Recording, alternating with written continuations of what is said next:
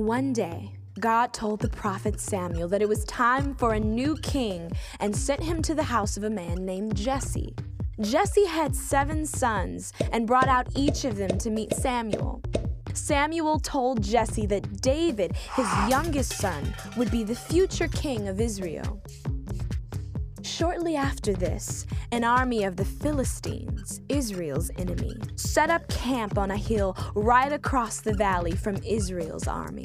For 40 days in a row, a gigantic Philistine warrior named Goliath would walk down to the valley and mock the Israelites. But one day, when David was visiting the army camp, he heard Goliath taunting the Israelites and asked why no one was willing to fight Goliath.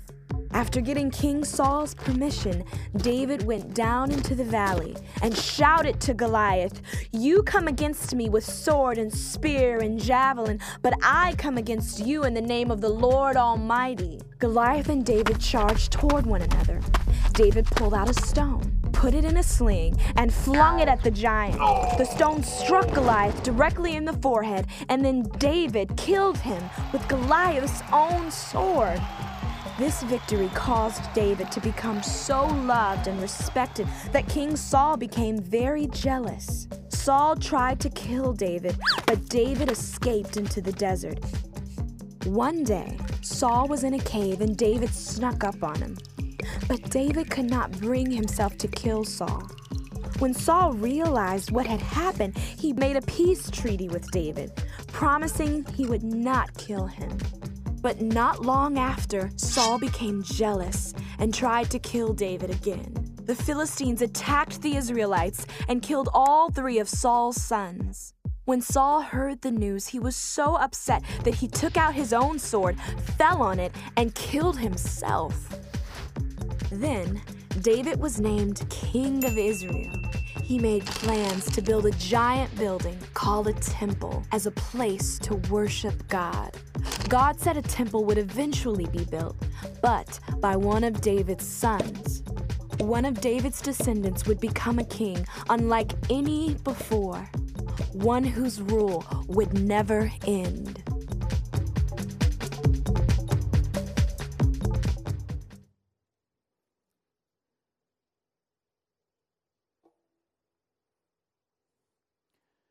David and Goliath. My guess is you've heard this story dozens, if not hundreds of times. It's a great story. Some may even argue it was replayed on a football field in Ann Arbor yesterday. And even though I'm very familiar with this story, every time I wind up reading it, I wind up saying something like, "Oh yeah, I forgot about that part." So while you may learn something today that you've never known before, my real goal today is to help you remember something that you may have forgotten. Are you ready? Let's try that again. Are you ready? Yeah. All right, here we go. The first thing I want to remind you of is that David was from Bethlehem. That's right. Oh, little town of Bethlehem. You can start listening to it now. It's after Thanksgiving. You can break out the Christmas music. The one where 1,000 years after the birth of David, Jesus Christ would be born. And that's pretty important to remember. Here in Scripture we see that it says, "The Lord said to Samuel, 'How long will you mourn for Saul, since I have rejected him as king of Israel? Fill your horn with oil,'" that's another way of saying get ready to anoint a new king, "'and be on your way. I am sending you to Jesse of Bethlehem. I have chosen one of his sons to be king.'" I think that this is a fact that you should remember, because at Christmas time especially, because the prophecies of Jesus in the Old Testament talk about the Messiah coming from the line of David, from the tribe of Judah, and the New Testament makes it pretty clear that Jesus is a fulfillment of God's promise to David to be a king over Israel for all time. So you probably want to remember that Jesus and David are from the same little hillbilly town of Bethlehem. That's pretty important to remember. So after that, the sons get ready to go see Samuel. And this is a pretty big deal to get to meet Samuel the judge. You want to get your house in order and make sure you put on your best clothes before he shows up in town. And I don't know if when Samuel pulled into town he had a presidential donkeycade around him, but I'm sure that everybody noticed that he was there. Which leads us to the next thing that we want to remember, is that David had a good heart. The scriptures say that when they arrived, Samuel saw Eliab, that's one of David's brothers, and thought, surely the Lord's anointed stands here before the Lord. But the Lord said to Samuel, do not consider his appearance or his height, for I have rejected him. The Lord does not look at the things the people look at. People look at the outward appearance, but the Lord looks at the heart. I think this is one that you're going to want to do more than just remember in your brain. I think that this is one that you should, well, take to heart. Now, it's been a long time since I've been on the dating scene, but my guess is that most dating apps are set up to look at something other than the heart. But the heart will make or break a marriage in the end. And if you're working on your resume, similarly, you're probably not going to get noticed for an interview because of the quality of your heart. But your heart is what can turn your 9-to-5 job into a mission field and a place where you can impact many for Christ. I think we should all agree that this is something about David that we shouldn't only remember, but that we should try to emulate. David had a great heart, and in Christ Jesus, we can have a great heart too. You may remember this about David. It's probably not the most important, but it will make for fun trivia. That is that David was also handsome and had beautiful eyes. Eyes really make a person's appearance pop, don't they? They don't say what color his eyes were in the scriptures. Maybe it was bright blue or green or hazel. I'm going to put this one down in the category of things that you can remember if you want to, but probably isn't going to be life-changing that if you remember that David was a handsome dude, all right? Well, Samuel goes through all the brothers, and Saul just keeps swiping left. Next, next, next. He goes through all 7 brothers, and none of them are the one that God has selected. So Samuel says, don't you have anyone else? Well, there's still the youngest, but he's out with the sheep. So Jesse sent for him, and sure enough, Samuel anoints David. And the Spirit of the Lord came upon David powerfully on that day, which is something that you may want to remember, that David was anointed to be the next king before the battle with Goliath ever happened. Did you know that?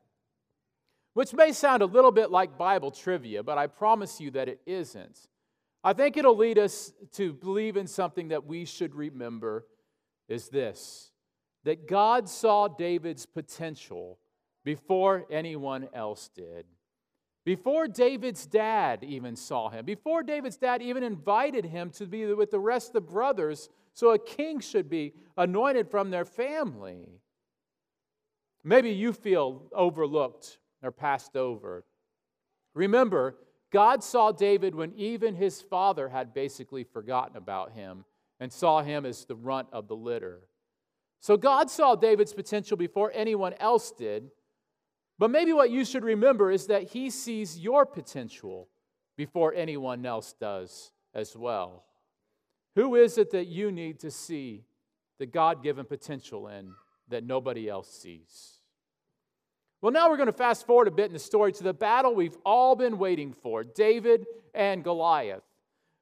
But you need to remember this: the Bible never calls Goliath a giant. Did you know that? The Bible calls Goliath a champion. Here in the text it says, a champion named Goliath, who was from Gath, came out of the Philistine camp.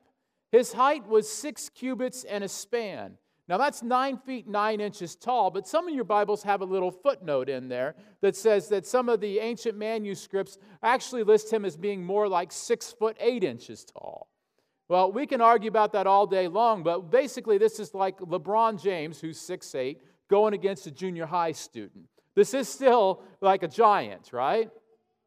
But it calls, unlike LeBron James, it calls Goliath a champion. So think Michael Jordan as opposed to LeBron James. Sorry, that's my Illinois boy coming out in me. I got to throw it in there. Here's what it says, also what it says about Goliath. It says, he had a bronze helmet on his head and wore a coat of scale armor of bronze weighing 5,000 shekels. That's about 125 pounds worth of body armor he's wearing. On his legs, he wore bronze greaves, which I just think of like as like shin protectors in baseball, and bronze javelin was slung on his back. His spear shaft was like a weaver's rod, and its iron point, just the point of this iron shaft, weighed 12 pounds. And his shield bearer went ahead of him. His shield bearer doesn't get any press here when we remember the story, but we remember it today. And while we're remembering details, let me remind you of this, is that Goliath was a trash talker. Every morning, Goliath would go stand on top of a hill and shout out. And I'm not going to tell you what he was shouting out at the Israelites because it's not PG, okay? And he would taunt the Israelites. And he did this, and they would cower in fear every day. And how many days did he do this for? Does anybody remember? 40. For 40 days, which in Scripture, anytime you see the number 40, you want to remember that that's when God's about ready to do something, because 40 is a number of completion. And the time of Goliath taunting the Israelites was now about to be over. But an important thing that you want to remember in this as well is just that Goliath just wasn't taunting God's people, but Goliath was taunting God himself. Now, I would encourage you to steer clear of this in your own life. As you will see in the story, this does not work out well for those who choose to taunt or to make fun of, or to mock God. And here's something else that you probably remember. David wasn't even invited to the battle. David was basically out doing DoorDash, or maybe it was Donkey Dash in those days, where he was just bringing the food up to his brothers. And he overheard Goliath when he was up talking smack and asked what in the world was going on. As he started asking questions, you may remember this, that some of David's own family questioned his motives. It says in the text, when Eliab, David's oldest brother, heard David speaking with the men, he burned with anger at him, and he asked, "Why have you come down here? And with whom did you leave those few sheep in the wilderness? I know how conceited you are and how wicked your heart is. You came down only to watch the battle." And so here in the text, we see that God is talking about how good David's heart is, but David's brother is talking about what? How evil his brother's is. Whose do you think opinion matters here? But whose opinion do you think it is that we often hear? Because the reality is that this can hit pretty close to home with us. Maybe it's with someone who was sitting around the dinner table with us at Thanksgiving. Maybe it's with somebody who was not sitting around the dinner table with us at Thanksgiving. But when you're doing something that you are convinced the Lord is leading you to do, and when you have other godly people encouraging you, there always seems to be someone close to you that is weighing down with the negative opinions. Somebody that can be there as an adversary. David had this as well within his own family. His big brother was telling him how evil his heart was. Do you know how hard that must have been to hear? Well, it wasn't only his big brother that was thinking bad of him or talking bad about him. It seems that one thing that we need to remember that we often forget is that King Saul, the king, the one who was supposed to be leading this battle, also questioned David's ability. It says that David said to Saul, "Let no one lose heart on account of the Philistine. Your servant will go and fight him." Saul replied, "You're not able to go out against this Philistine and fight him. You're only a young man, and he's been a warrior from his youth." Can you hear this in today's language? Saul's basically saying to David, this guy's been fighting longer than you've been alive. He's going to eat you for breakfast and be hungry again by lunch. And while I hope that you remember that David's motives were questioned and how the king questioned his ability, what I really hope you remember is how David responded. Because the reality is you and I are going to be faced with opposition. You and I are going to be faced with people who come against us, people who speak ill of us, even people who are close to us, who will refuse to believe that God is doing something in our lives. But here is what David, how he responded. Remember this. David remembered how God had saved him previously. It says, "The Lord who rescued me from the paw of the lion and the paw of the bear will rescue me from the hand of this Philistine." In other words, I've been in battles before, and I've seen God provide before. He's provided every time, and He will provide for me this time as well. Church, do you remember how God has saved you previously? Does that lead you to take greater steps of faith today because of how He saved you before? Are you remembering to share those stories with the next generation so that they can take even bigger steps of faith than what you have taken in your life? David remembered how God saved him previously, and you and I need to remember how God has saved us previously as well. That will lead us to take the steps of faith that we need to take today. Well, here's something different that you may not have heard before, so I can't ask you to remember it, but I can ask you to remember this after you hear it today. We often think of David's story as one of great faith, which it is, but it's more than just faith that David utilizes. Here's the fact I want you to remember. That David used both faith and wisdom in his battle against Goliath. The text says that then Saul dressed David in his own tunic, and he put a coat of armor on him and a bronze helmet on his head. David fastened on his sword over the tunic and tried walking around because he wasn't used to them. "I cannot go in these," he said to Saul, "because I am not used to them." So he took them off. Then he took the staff in his hand, chose 5 smooth stones from the stream and put them in the pouch of his shepherd's bag with his sling in his hand and approached the Philistine. Well, you remember last week how King Saul was a head taller than everyone else in Israel, right? Well, let's just say that he's a foot taller than King David, or future King David, boy David here. And David is trying to wear his armor around that's made for somebody a foot taller than him. Can you picture this in your mind? It's comical, isn't it? It's like a punter on the football team trying to wear one of the linemen's football outfit, football uniform. It's going to be clumsy, it's going to be awkward, and it's just not going to work. It would have been quite comical. But this is where the wisdom factor comes in. Because you've got to have both faith and wisdom in life. You can't just wing everything and call it faith. And David recognized that the way to defeat the giant was not to go out there and to fight the battle as the giant was going to fight it, but rather to control how the battle was going to be fought and to fight it from a distance instead with his slingshot and with the stones, rather than getting within an arm's reach of Goliath. Because let's face it, I imagine Goliath's arms were about twice as long as David's. He was going to get within a stone's throw. And he knew that if he was a stone's throw away, that he could have the advantage. David used both faith and wisdom. This is similar to the Revolutionary War, when the British would all stand in a straight line, and on the count of 3, or however they did it, they'd fire their guns at the enemy. And some of the people fall over, and they got shot, and they'd get back up again. And then, after they reloaded their guns, stood there and reloaded their guns, then they would fire again. Well, the colonialists knew that the British had the most powerful army in the world, and there was no way they were going to defeat them like that. So the colonialists instead reverted to what we would call kind of like a guerrilla warfare, where they would attack them and sabotage them and do everything else in unconventional means. And the British didn't know how to fight that battle. You could say that they used wisdom.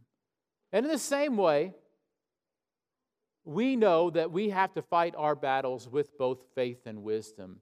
Faith in and of itself is not all that we're called to have. Wisdom in and of itself is not all we're called to have. We are called to have both faith and wisdom. And so David knows his strengths, So even though he took a huge step of faith to go against the guy who's much better than him, he knew that he had the opportunity to beat him by using the slingshot instead. And so you remember today to fight your battles with both faith and wisdom. Well, now we're getting to the good part. The Bible said the Goliath, the champion, you know, he was probably a pretty ugly guy after all those battles he'd fought and all those war scars that he had all over his body. He looked at David, and the Bible said that David was glowing with health and handsome. Now, isn't that a complimentary way to describe someone? Just try that with your husband, ladies. Just say, you are glowing with health and handsome. And just see how your husband responds to that. He might fall over in shock like Goliath did. But it says that when he saw him glowing with health and handsome, that Goliath despised him. And so he started talking trash to David, and he started cursing him and cursing David's God, which again is a big mistake. And so David said to the Philistine, "You come against me with the sword and the spear and the javelin, but I come against you with my slingshot and 5 stones." Is that what he said? No. He said, "I come against you in the name of the Lord Almighty, the God of the armies of Israel, whom you have defied, whom you have trash-talked, whose name you have tried to smear. And this day the Lord will deliver you into my hands. I'll strike you down and cut off your head." Which we forget that part in the story, but I'm not going to remind you of that today because that's a little bit gross, but it happened. And David continues and says, "And the whole world will know that there is a God in Israel. And all those gathered here will know that it's not by the sword or the spear that the Lord saves, for the battle is the Lord's, and he will give all of you into our hands." Now, this is something that I definitely want you to not forget today. And that is, just like David, I want you to remember that the battle is the Lord's. The battle is not your own. The Bible says that we're in a battle. It's a battle against sin. And as important as it is for you to fight every day with prayer and accountability and confession and holy living, do not forget that the battle is the Lord's.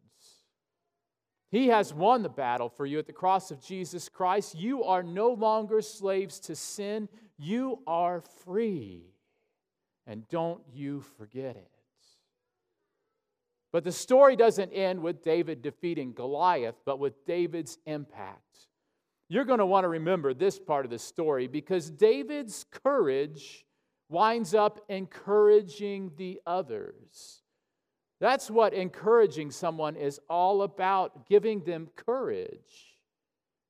It says in the text that when the Philistines saw that their hero was dead, those who had been taunting, the whole group of them had been taunting, it says they turned and ran. Then the men of Israel and Judah, you remember them? They're the ones who had been hiding in the back, cowering in fear. But when they saw David's act of faith and how God had provided, they surged forward with a shout and pursued the Philistines to the entrance of Gath and to the gates of Ekron. And so all of a sudden, these men who had been cowering in fear, they caught a dose of bravery. Why?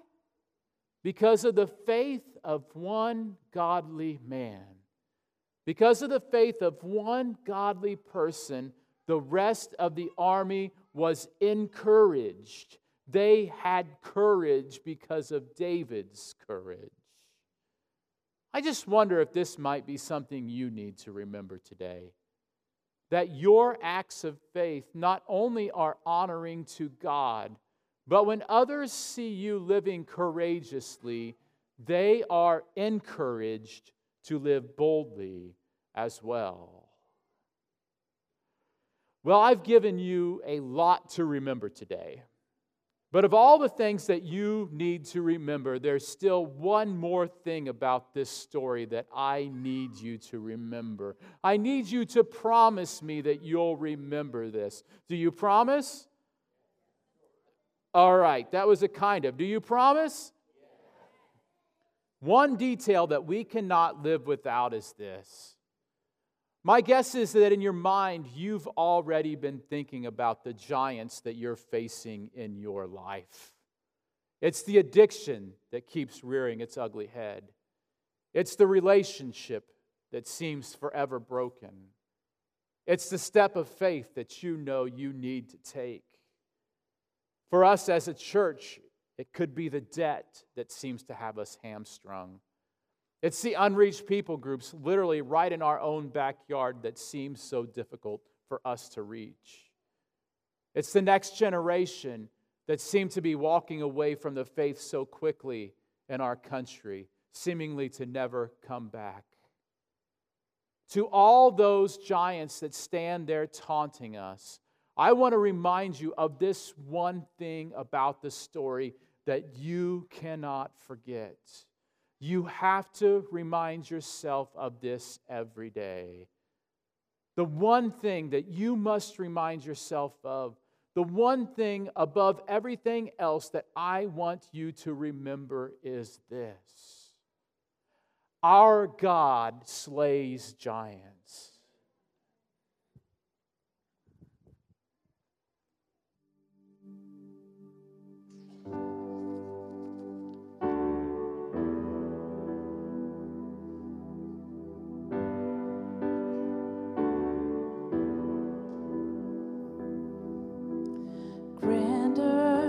Quaked before, moved by the sound of his voice, and seas that are shaken and stirred can be calmed and broken for my regard. Through it all, my eyes are on you, and through it all, it is well. And through it all, my eyes are on you, and it is well with me. Please stand and worship. Far be it from me to not believe, even when my eyes can't see, and this mountain that's in front of me will be thrown into the midst of the sea. And through it all, my eyes are on you, and through it all, it is well.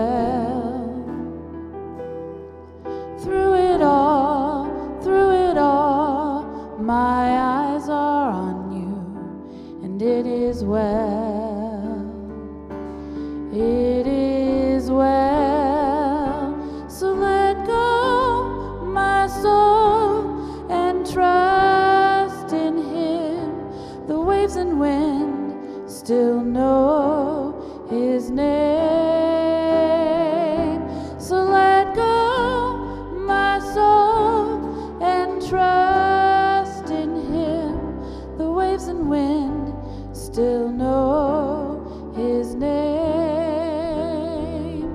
The waves and wind still know his name.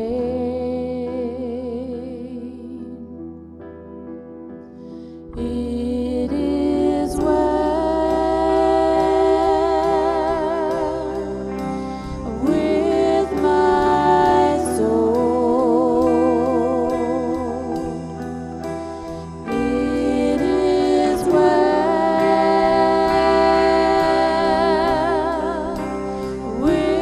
my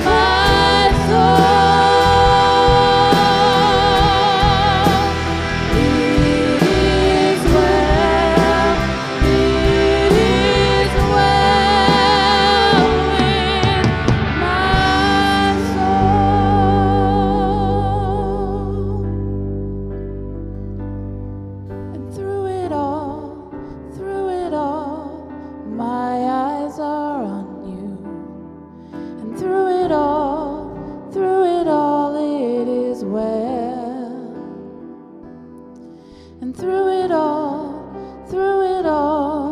my eyes are on you, and it is well with me.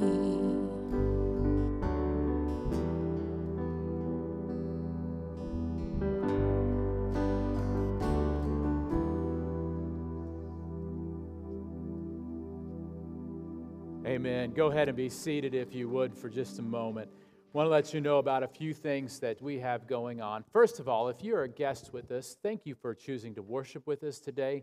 We're honored that you're here. We would love to get to know you. I would love to meet you. I'll be out in the lobby afterwards. I'd love to greet you there. But also, if you are a guest or if you're someone that's relatively new or just someone who hasn't yet placed their membership here at East Point, I want to let you know about an event that we have coming up next Sunday that is called A Taste of East Point. This is after a second service, after this service, out in the foyer, and we have an opportunity for you to come and to hear more about who we are, about what we believe in, about what direction we're headed. So we'd love to have you come and join us then. You can sign up online for this event, or you can just simply show up, but we'd encourage you to sign up online at our website under the events page. The Taste of East Point will be there.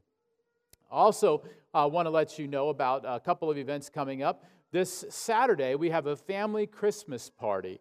The family Christmas party will be here at the church from 4 to 6 p.m. this coming Saturday. We'd love for you guys, if you guys have kids, to come, bring your kids to join us in this celebration of Christmas and to prepare our hearts for the celebration of the Lord's birth.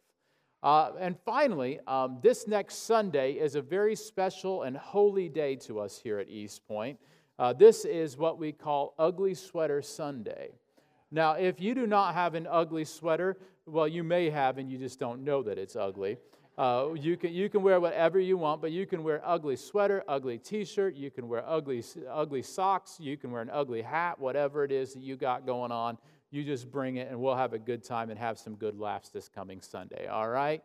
So that's all we have for you today. Would you please stand with me, and I will bless you as we get ready to leave. May the Lord bless you with the courage and with the faith and with the wisdom of David. And may that courage encourage others in your life who are in need of that love and that faith. And most of all this week, may you remember that our God is a God who slays giants. Amen. Go in peace.